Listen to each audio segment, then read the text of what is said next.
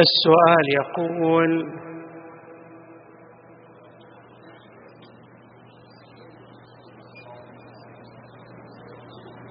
هل أن الله تبارك وتعالى يستطيع ويقدر أن يحقق المحالات الذاتية؟ وإذا كان لا يستطيع فهل ذلك يلزم منه الحد من عموم قدرته؟ أم أن قدرته عامة بالرغم من أنه غير قادر على إيجاد المحالات الذاتية؟ هذا السؤال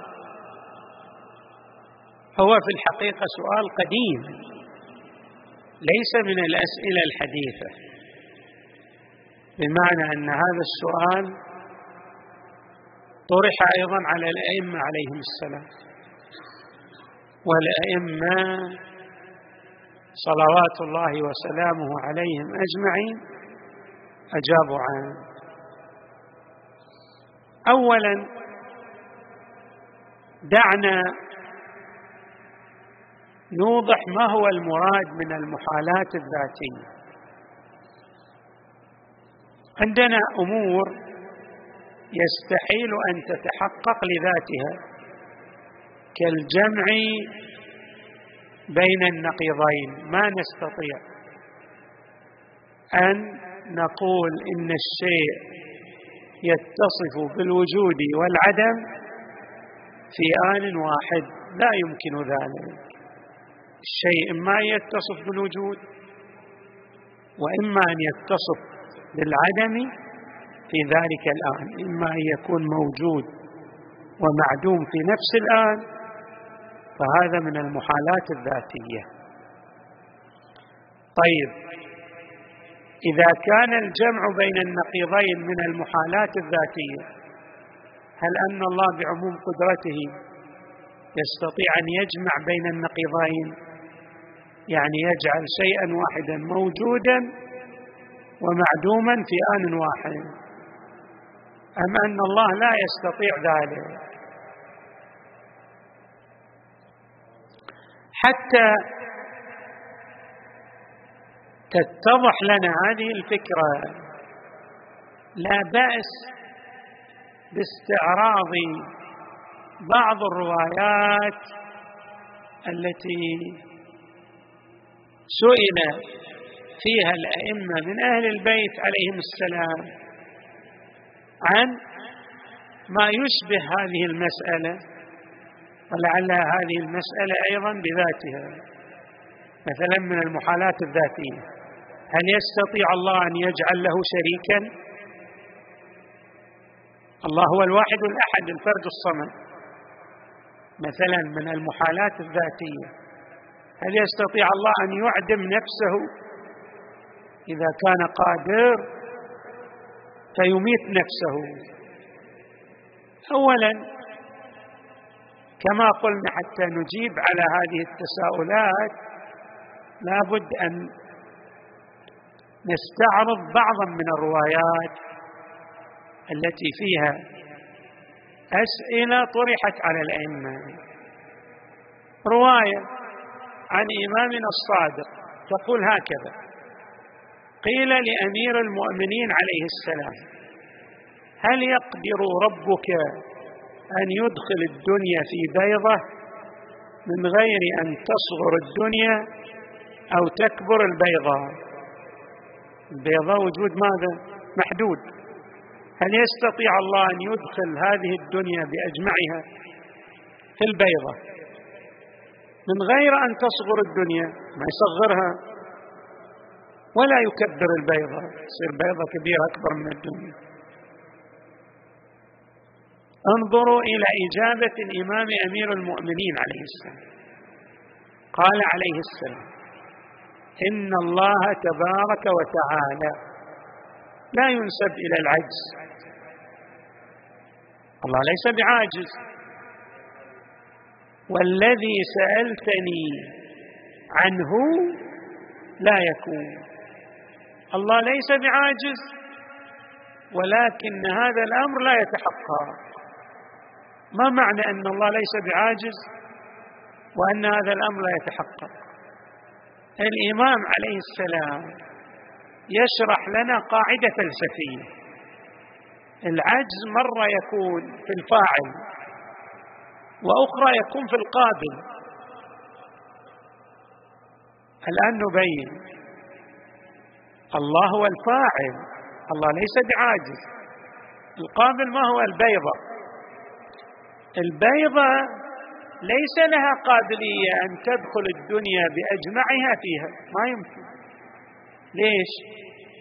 لأنها مثل الجمع بين النقيضين الشيء الصغير لا يتحمل موجودا أكبر منه. فالإمام عليه السلام يفصح عن معنى فلسفي دقيق أنه لا عجز في ساحة وجود الله تبارك وتعالى. الله على كل شيء قدير ولكن أن تدخل الدنيا بأجمعها في بيضة صغيرة هذا لا يتحقق. لعدم قابلية هذا الشيء الصغير أن يستوعب الشيء الكبير أيضا رواية أخرى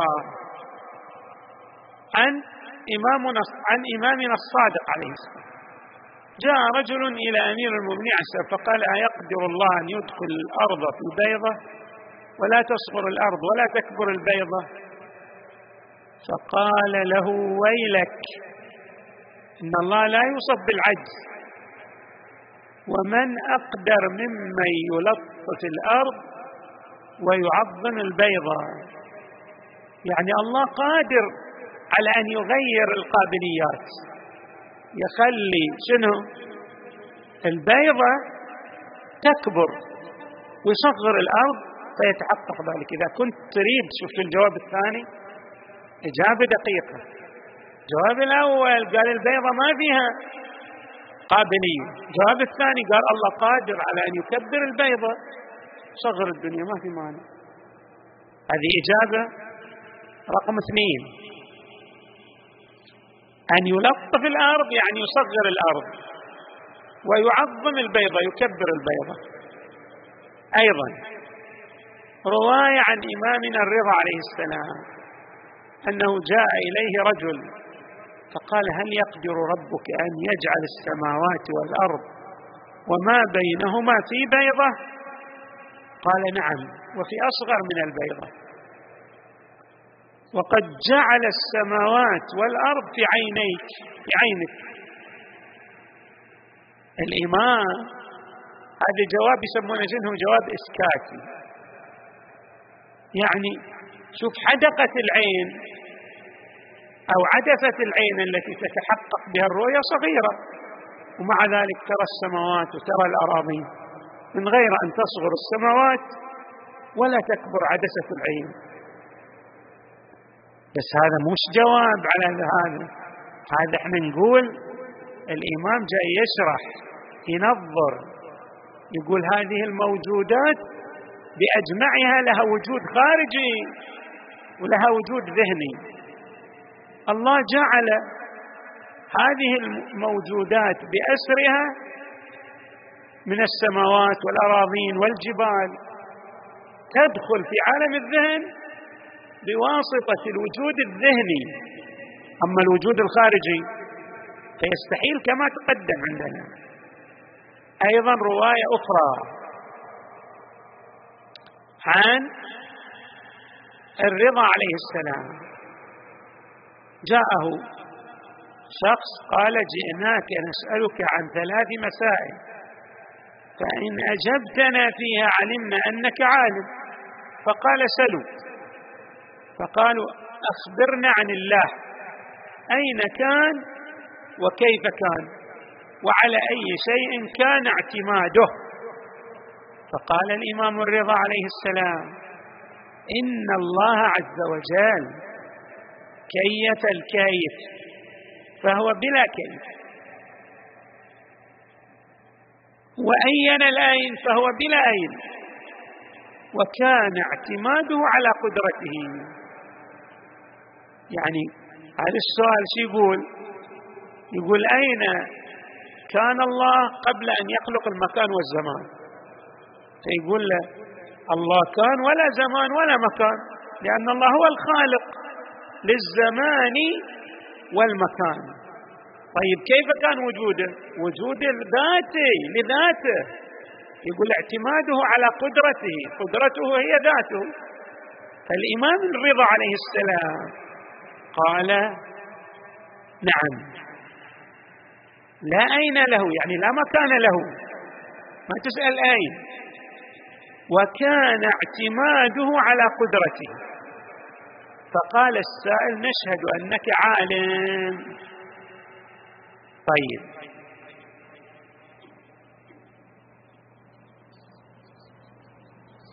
إذا استعرضنا بعضا من الروايات والإجابات الواردة عن أئمة أهل البيت عليهم السلام. نرجع الآن عودا على بدء إلى هل أن الله يقدر؟ لو واحد سألنا. الله قادر على أن يوجد له شريك. هذا ما يقال إن الله قادر لأن وجوده هو ذاته. الشريك لابد يصير ممكن. الله لا يتحول إلى ممكن. مجرد أن يكون هناك شريك يصير ممكن. فقد اختلف حتى نحتاج أن نفرق بين الاثنين.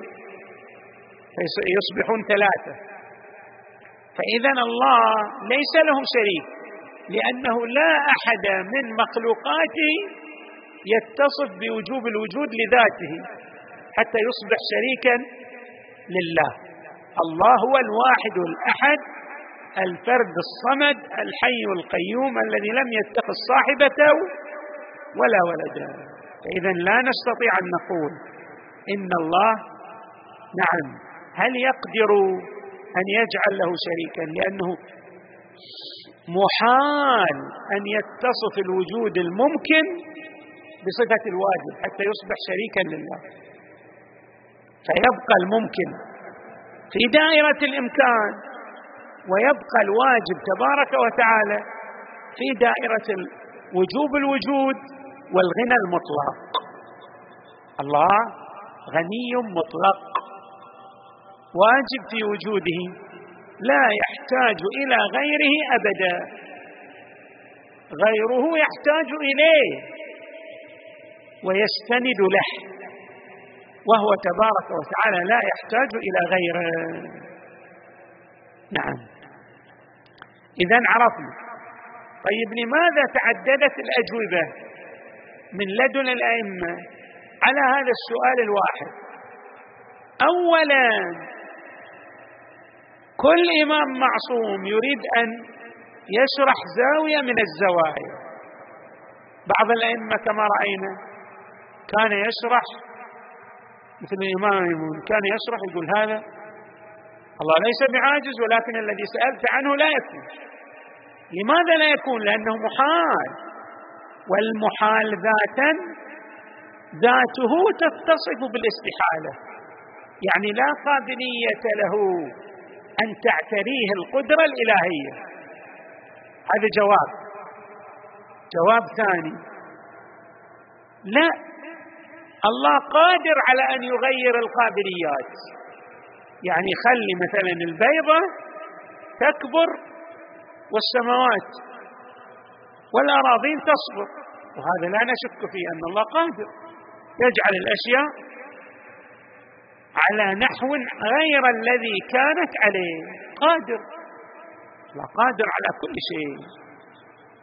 هذا جواب ثاني اسكاتي جواب ثالث ورد عن الأئمة. اسمه الجواب التقريبي التوضيحي. يعني لما نريد أن نقرب مسألة من المسائل إلى شخص من الأشخاص نأتي بتنظير له. من خلال التنظير يستطيع أن يصل إلى فهم المسألة. فهذا الذي سأل هل يستطيع هل يستطيع ربك أن يدخل الأرض في البيضة؟ من دون أن تكبر البيضة ولا تصغر الأرض. قال الإمام عليه السلام الله قادر هذا أدخل السماوات والأراضين في عينك في عدسة العين مثلا. هذا شو نسميه؟ جواب تقريبي. إيضاحي أي أن الله تبارك وتعالى لا يعجزه شيء كما مر في الرواية عن مولانا أمير المؤمنين. ولكن نحن نقرب لك الفكرة اللي عبرنا عنها. كما أدخل الوجود الذهني الكبير هذه أشياء لها وجودات خارجية كبيرة. بس الله خلى ماذا؟ كبي لها في الذهن.